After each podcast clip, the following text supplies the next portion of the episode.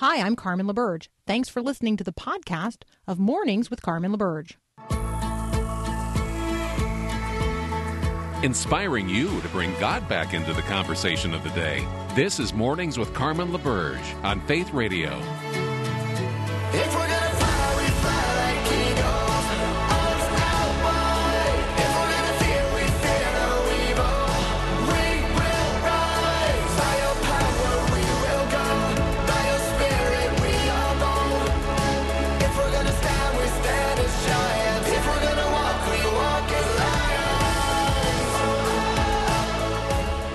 Well, good morning again. It is the 20th of August, 2021. Most of the headlines today are going to center around Afghanistan. I would uh, expect that to be the case for the coming days. Uh, I have appealed to you for your prayers, and Paul is working to have um, some folks for us to talk with next week, certainly by midweek, um, who have been on the ground in Afghanistan and who have ongoing relationships with people there for us to talk with uh, here during the program. I don't want to lose sight of what's happening in Haiti as well. Lots of questions uh, being asked about what happened to all the bodies, and it's an. It, I, I mean, I just recognize that that's kind of a difficult question to ask, but it was asked uh, some ten years ago now when two hundred and twenty thousand people died. The same question is being asked this week following the 7.2 magnitude earthquake adding, you know, just an additional point of grief to a litany of challenges being faced by the people of Haiti. And let me just say that the answer comes down to worldview. Um, most questions ultimately come down to an answer that is related to worldview. And here in the United States of America, most of us, uh, death itself is separated from our day to day reality. Most people still die in hospitals, not in homes in the U.S. And people in the United States are buried through a, were cremated through a very uh, re- highly regulated process, buried in very specific, highly regulated places. That's not true uh, the world around. And so when we talk about worldview and we talk about where, how and where and when we bury our dead, it is a an excellent conversation for um, for us to have because it is worldview related. It it relates to how we think about the physical body, how we think about um, what happens after death, the relationship that the living have to the dead. All of those questions and conversations are worldview questions. And so in Haiti, part of the um, part of the worldview of people there is that the living have an ongoing relationship with the dead, and you want to keep your dead relatives as close to you as possible. And so many Haitians um, bury their dead together, and they bury them in their front yards, um, as close to their homes as possible. It's a provocative conversation. Um, it is an interesting conversation for us to have with one another. Why do we do what we do with the bodies of the deceased? And how is that conversation changing as the worldview among Americans is changing as well? Um, if you have not yet heard about it, uh, the state of Washington uh, has now uh, approved what's called human composting. And yes, that is exactly what it sounds like. Um, but even the rise of cremation um, outpacing burials is an interesting and provocative conversation for Christians to have as well. There's a reason that Jesus was buried. There's a reason that Jews and Christians bury their dead. Um, so, uh, if you don't know why that is, that might be worthy of a little research and conversation. Um, there is an effort underway to right the wrongs of history, and you may say to yourself, I bet I know where this conversation is going. And I am going to say, I bet you don't. So there's an eighth grade civics class that, as a as one of their projects, they got uh, into a conversation about righting the wrongs of history. And is there a person, uh, particularly in the history of their state? These are kids in um, in Massachusetts. Um, is there a person wrongfully accused, wrongfully convicted in their state who um, should be exonerated. And they uh, they found and began advocating for a woman who was convicted and condemned in 1693 at the height of the Salem witch trials. Um, and now there is an effort underway to have that individual exonerated. Um, it's a good conversation about righting the wrongs of history, no matter how long ago um, the wrong occurred, and no matter how obscure um, the person. So, uh, just a thought I would lift that up to you today as well as something positive going on in a civics class in America. Next up, we've got Adam Holz from Focus on the Families plugged in. We'll be right back.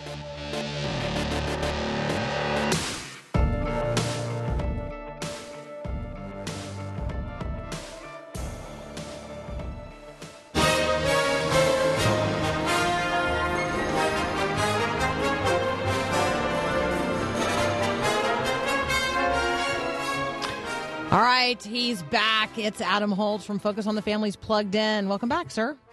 Good morning, Carmen. Good to talk to you. You too. All right, Paw Patrol, the movie. Paw Patrol. Paw Patrol, the movie. Uh, a lot like Paw Patrol, the popular TV show on Nickelodeon for the last eight years, but that's obviously too big to, to fit into a title. So, um, this is a movie based on uh, a series of the same name. And as you might have guessed, anything with paws in it has animals. So, this, uh, this story. Okay, if anybody features- listening right now is not familiar with Paw Patrol, like you are completely disengaged from reality because Paw Patrol is big. It seems like you just Paw Patrol shamed people, though, Carmen. How do is that just a about confession that I have grandchildren? Yeah, I think that's no, what that is. That's yeah. That's what it is. I mean, excuse me. If you have young kids or grandkids, you probably know about Paw Patrol. Uh, this is a group of six puppies, and they all have different strengths and interests. And they live in a city called Adventure Bay, where they serve sort of as oh, they're part police, part fire department, part very gentle canine superheroes and they save the day. They rescue people, they help people. Uh, in this movie, uh, in the next town over, which is confusing, confusingly called Adventure City, not Adventure Bay, their arch nemesis, a guy named Humdinger, uh, and he's their arch nemesis because he hates dogs. Um, he is now the mayor, and he has lots of bad ideas, and the bad ideas are causing lots of problems. For example, he shoots off fireworks and it sets off turns sets lots of buildings on fire and so there's somebody who lives in adventure city who calls calls paw patrol and says hey we need your help. So they go over to adventure city to uh to help with the problems there. And they even help good old humdinger even though he doesn't like them very well. So you know it, this is a show that is aimed at I'd say the median age is about five or six, uh, and every year past that, um, your your enjoyment of the show will fa- probably fall off precipitously. so, but it's a nice show and it's a nice movie, and apart from a couple obligatory scenes with a little bit of toilet humor and Humdinger in polka dotted boxers. There's no content here. This is a G-rated movie, which we don't see very often. So, and it's in theaters and available on Paramount Plus. You don't see it very often, but I have a feeling I'm going to see it very often. So there you go. Because my guess There is go. there will be people in my family who want to see it multiple times. And as long as the dogs are not taking up with cats, I am supportive. Right? All right, we do let's- not have any any interspecies relationships here that I know. of. Exactly. No, exactly. All right, let's um now this one I feel like the title um sort of gives it away. The title is demonic. right? Honestly, you don't need to know much more about it than that. And in full confession, uh, of all the movies out this week, this is one of them, but it's also one that we have not reviewed. But it is about a woman bringing demonic entities into the world to do bad Mm. things. Not only is it bad from a Christian point of view, uh, it is bad apparently from an aesthetic point of view because it's at 13% on Rotten Tomatoes after All right, 39 so let's- reviews. So, we'll so let's skip. Let's let's let's let's move on. Let's talk about reminiscence, and then let's Yeah. take a break because I need you to tell me what the metaverse is when we come back. Right. Well, and actually, interestingly, there's a connection between Reminiscence and the metaverse, accidentally or providentially, I should say.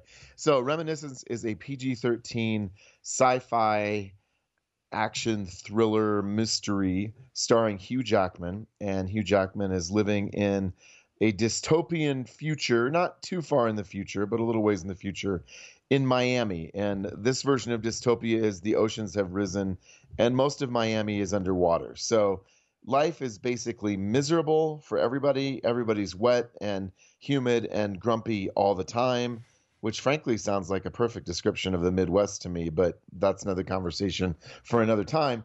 the the humid part anyway. Um, and he invents a machine that enables you to go back and relive your memories because people want to escape to better memories of the past. So that part of it is a little bit like Minority Report because they strip you down and put a whole bunch of sensors on your head and you go in this water tank to be able to relive your memories. Well, Hugh's character meets a woman, falls in love, and then she disappears and he's desperate to find her and he thinks maybe something in the way they interacted will give him the clue that he needs to find her.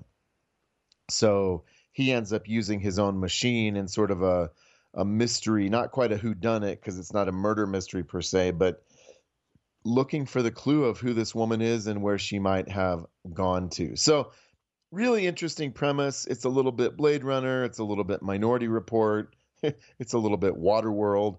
Uh, it's not as good as any of those movies by a long shot from a, from an aesthetic point of view, and it's an example of a PG-13 movie that I think pushes the boundaries pretty close to an R. We've got sexual content, harsh profanity, quite a bit of violence. Um, so I don't know. It feels like a missed opportunity, both aesthetically and uh, ethically speaking. All right, Adam Holz and I are going to take a very brief break. When we come back, he's going to explain to us the metaverse. That's up next here on Mornings with Carmen. I wanna wake up, I wanna restart, put the drum beat back in my heart. I need to be revived, bring me back to life. All right, continuing my conversation now with Adam Holz from Focus on the Family's Plugged In. All right, I am uh, I am looking at a post at pluggedin.com entitled The Metaverse, Say What by Bob Hoose. Um, so yeah, the metaverse. Say what? the metaverse. So the catalyst for this story is uh, a story about Facebook founder Mark Zuckerberg, who apparently not content with being one of the richest, most powerful people in the world, is looking for a way to suck us even more fully into a uh, a virtual world, and that's probably at the outset the simplest way to think about what the metaverse is. If you play reality game and virtual reality games require you to put on this set of goggles, sometimes headphones, that create this immersive sensory environment where you're it feels like you're in another world. And if you've never done it, it's actually hard to uh, overstate how how immersive it is. It really they they really trick your brain into feeling like you have entered into another another place. And so the metaverse is a term describing the growing movement toward doing all sorts of things in a virtual reality and in a shared virtual reality. So uh, it's I think a little it's a little bit like the Matrix. It's a little bit like Ready Player One. If you've seen either of those movies, it's not that advanced yet, um, but it will be an invitation to create an avatar and a world in an online environment that you share and interact with other people. And so instead of having a Zoom meeting, maybe you have a metaverse meeting where your avatar talks to somebody else's avatar. Um, but I think it's it illustrates just as we saw talking about reminiscence.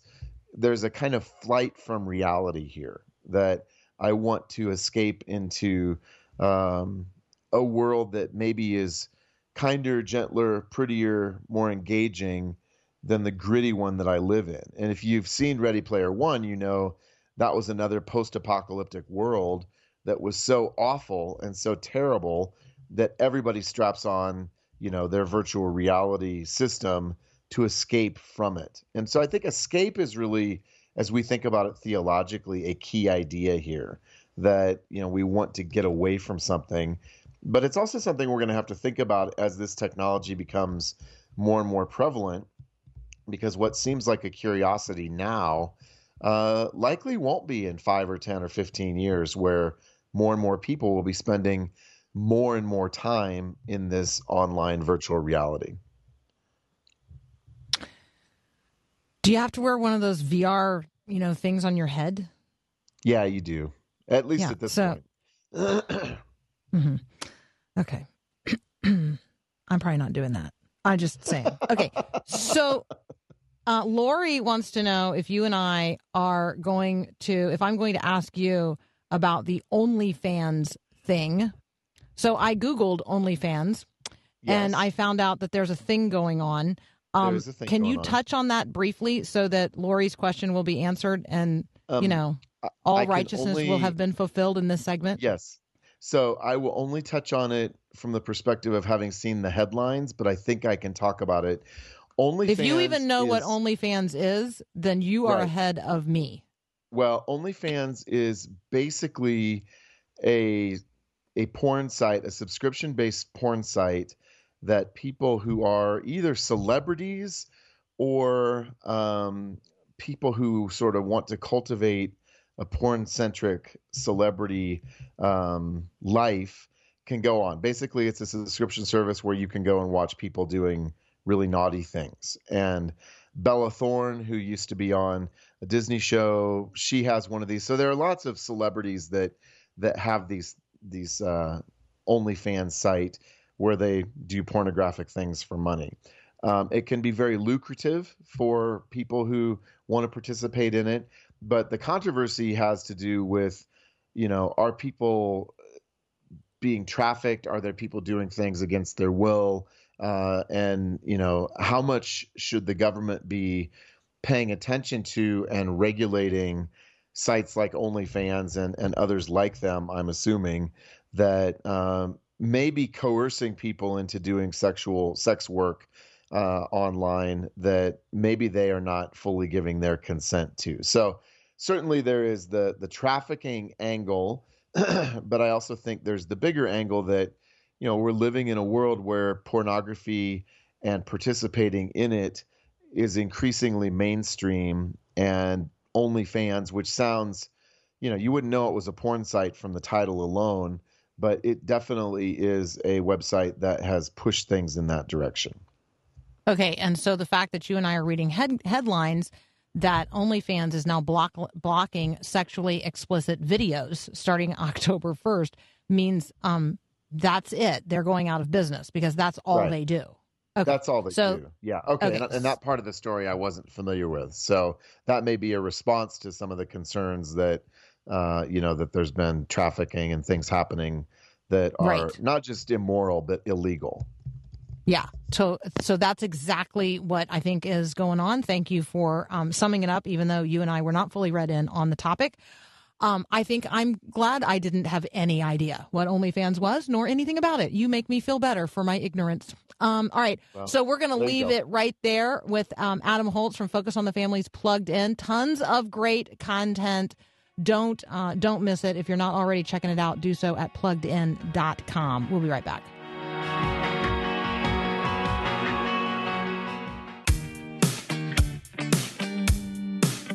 Okay, it's not it's not overstating things for me to say that I totally love you.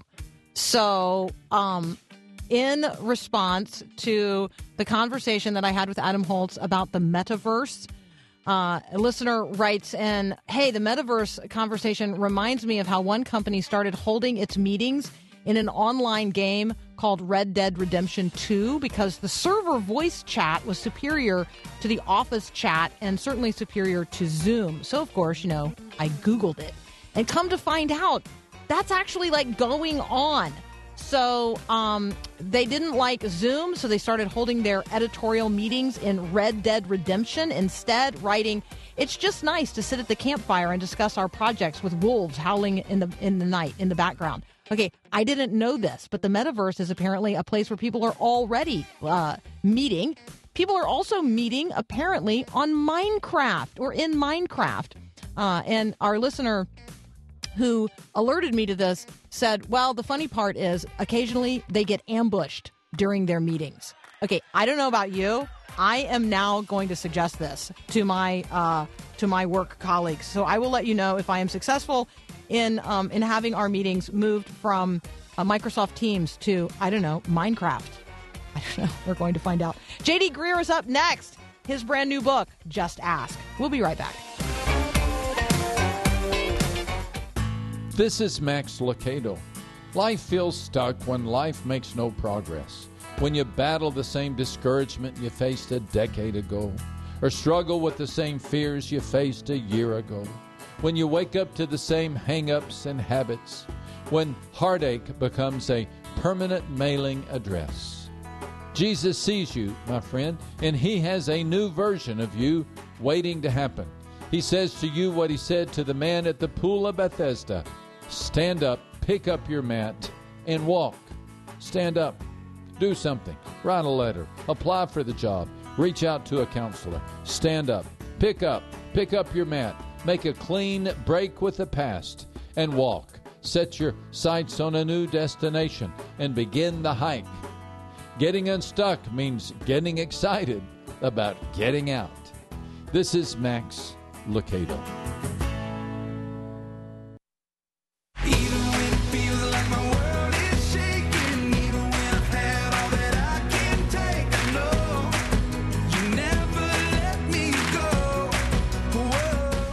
Well, you know his voice from Summit Life. Uh, hopefully, you've also checked out things that he's writing and working on at jdgreear.com. Joining me now with his latest book, Just Ask The Joy of Confident, Bold, Patient, Relentless, Shameless, Dependent, Grateful, Powerful, Expectant Prayer, is JD Greear. Welcome back.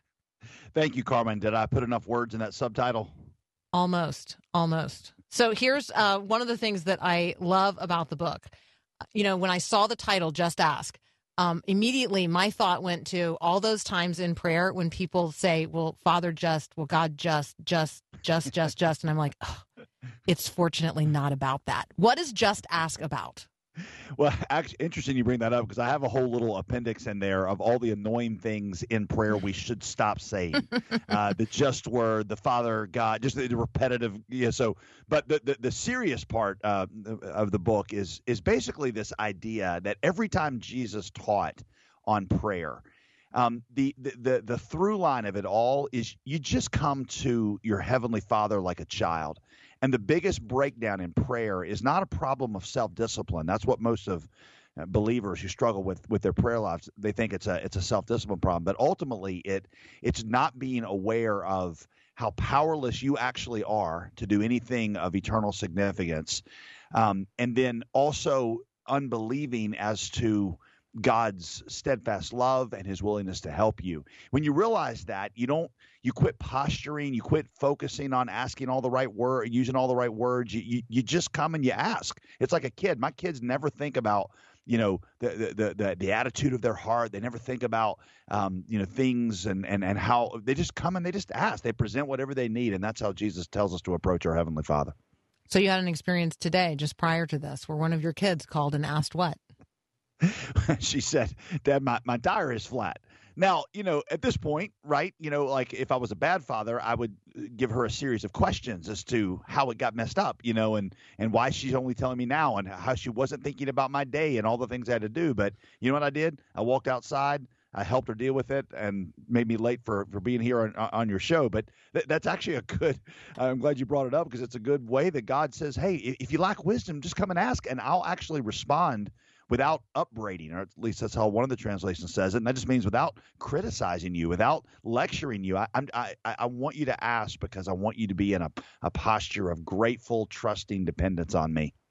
So that is so relational and it's so um, it bears witness to the relational reality of who Mm. God is and who we're designed to be in relationship to God. So when we talk about Jesus, whose life is saturated with prayer, marked by prayer, it, it's I think you describe it in one place as just the daily staple of his life.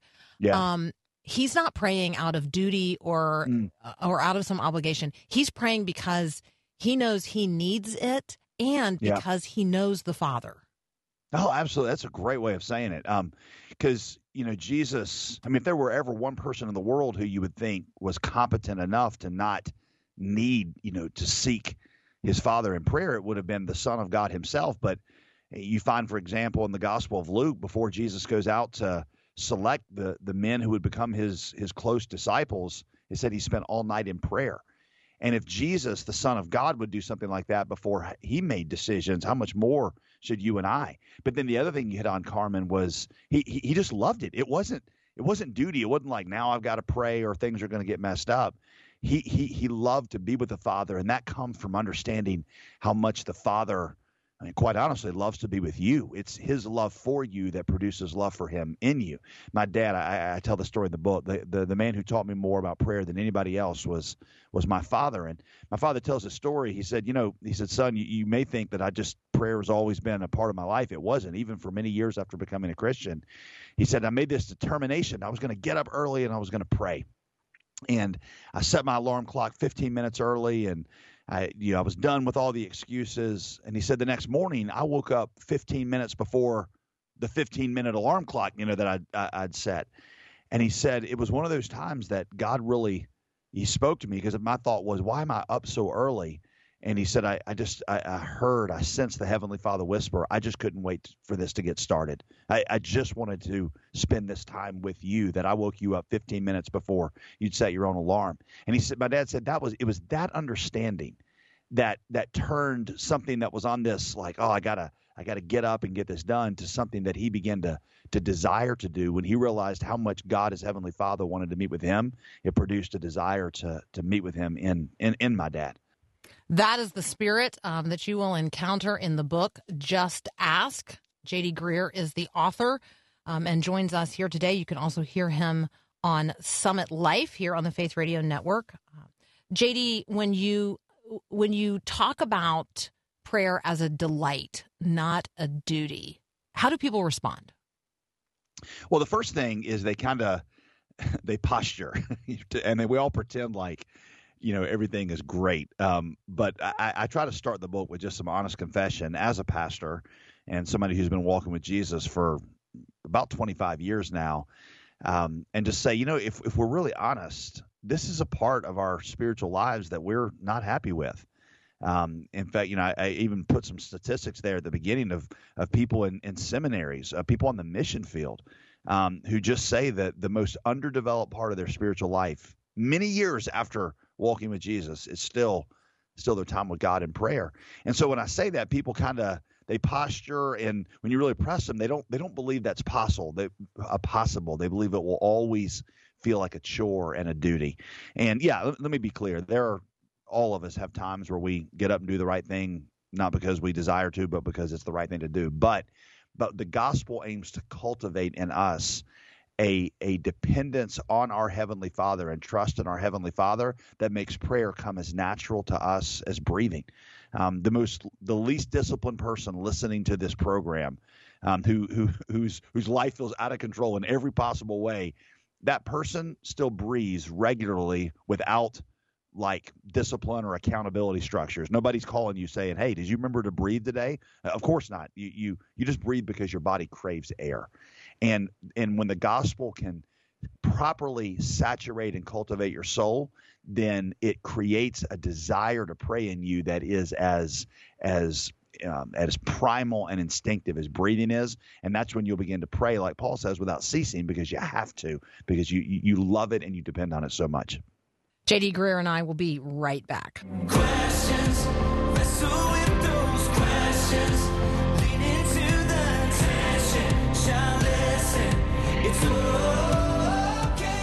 picking up where we left off in our conversation with Pastor JD Greear, we're talking about his brand new book, Just Ask.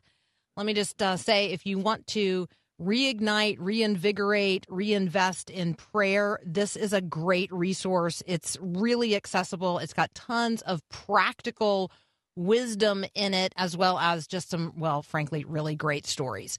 Let's um let's touch on jd a couple of the tough questions that you deal with in the book because in addition to it being intensely practical there's also just a lot of really good theology in here uh, addressing some of the tough practical questions that people do ask. So why don't you pick one? Maybe it's unanswered prayer Yeah, unan- that's a good one. Uh, The two that came to mind, one was unanswered prayer, and the other is if God knows what I'm going to ask, you know, and it, it's all kind of Mm. He's sovereign over it all. You know, why even do it? So we'll start with the unanswered one. Um, I have a whole chapter in on on why our prayers unanswered, and there's a whole, you know, the whole litany of different potential responses. Um, you know, one of them may be that um, God actually just in His love knows better than you.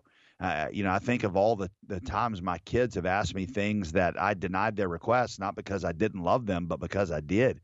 And if you compare the gap between my kids' understanding and mine and mine understanding and, and God's, well, the gap between mine and God's is a lot greater. So it makes sense that there are times a loving Heavenly Father is going to say, mm, that's not exactly what you really need. Um, you know, I think one of the, the lines in there I quote is um, sometimes in His love, God gives us what we would have asked for if we knew what He knew. And because we Mm. don't always know that, we say, you know, not my will, but yours be done. Um, but another reason, and this is one of the biggest mysteries of prayer to me, is Jesus's persistent teaching in the Gospels on persistence. Like, like some things that God wants to give you, um, He lets you ask multiple times, sometimes over the course of years. And my question is like, well, if it was His will to give it to you, then why, why hold it? Why, why, why make you ask so many times? And one of the things that Martin Luther, the great reformer, um, in his wrestling with this and, and the teachings of Jesus on on asking with persistence, he said, he said it's like a, a, father who wants to give something to their child and they're holding it in their hand, but as their hand, their kid reaches out for it, the father wants to test the resolve of the child, so he, he he holds on to it to see how hard the child will pull. And he said, our heavenly Father is testing us to see how quickly are we going to give up how quickly are we going to seek another source of help? How quickly is it that we will say, well, God must not really be good or love me, or maybe he doesn't exist at all?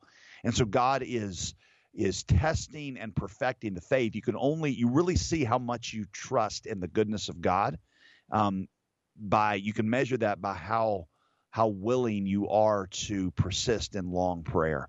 Um, so that's one of the reasons that God uh, you know, hold, hold some things. What you can be sure of, he assures you, though, is that he hears, he listens, and if you ask and you depend on him, he will give, he will answer um, in the best, um, in the best, accord, in the best plans of his will for you, and you can you can lean on that. So, JD, I want to circle back around to the conversation about how our prayer life can look like the prayer life of Jesus. I suspect that there are people who would then say, well, you know, here's the reality Jesus was God, He had all the access to the fullness of the power of God. And so let's, um, even if people aren't thinking about this question, let's answer it for them anyway. How do we access the power that Jesus accessed in prayer? Yeah, let me give. That's a great question. Let me give you a kind of a big picture answer and a small picture answer. The big picture answer is we begin by understanding that we have essentially the same relationship to God the Father that Jesus had because he has shared his relationship with us and given that to us in the cross. And just like God looked at Jesus and said, um, you know, you are my son in whom I'm well pleased.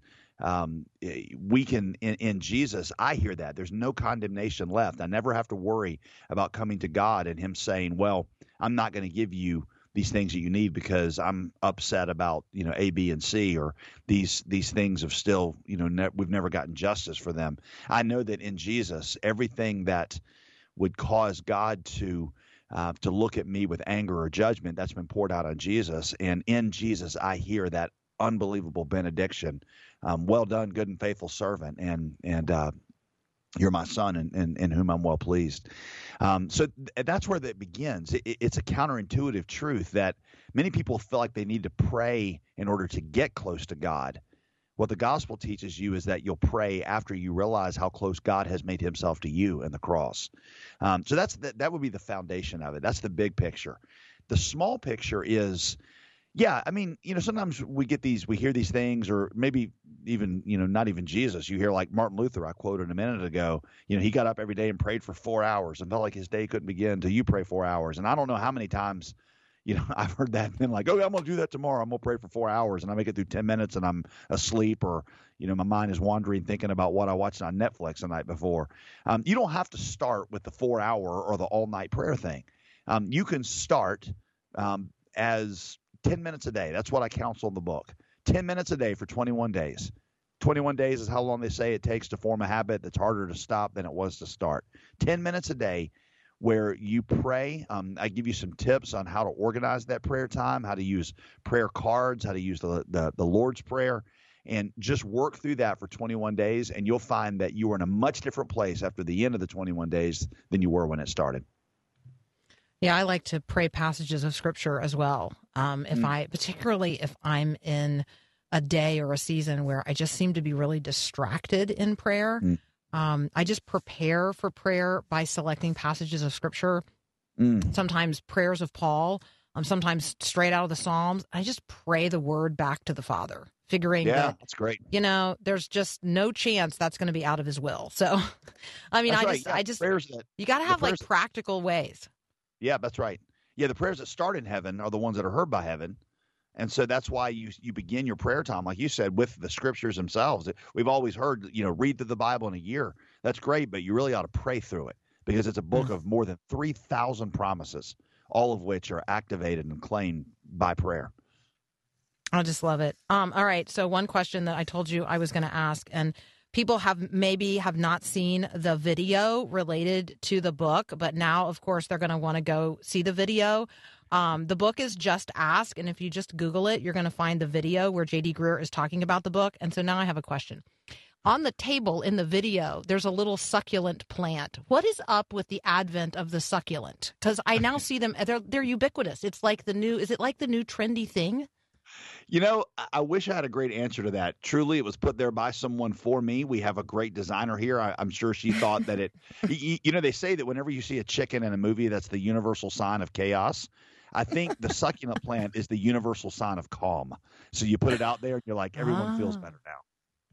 Oh, I felt better watching it. I was I might have been a little distracted by it. Um, as a person who lives with chickens, I now better understand my own environment. yeah, that's right. That's right. All right, get back to um, get back to all the things of life that are required of you as a dad and a husband and a pastor and a teacher and an author. Thank you so much for carving out this time to be with us today. The book is Just Ask.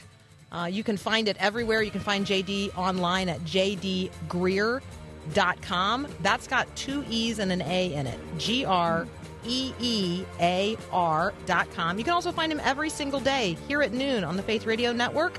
The program is Summit Life. JD, thanks so much. Thank you, Carmen, for having me. What a joy. We'll be right back. Why do we never get an answer when we're knocking at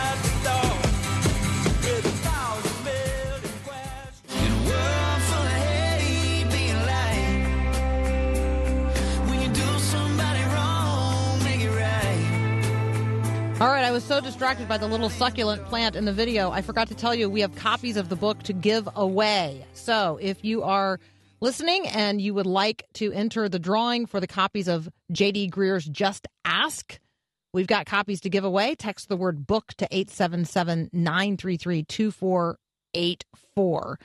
I wanted to end um, our conversation today with a benediction, my favorite one.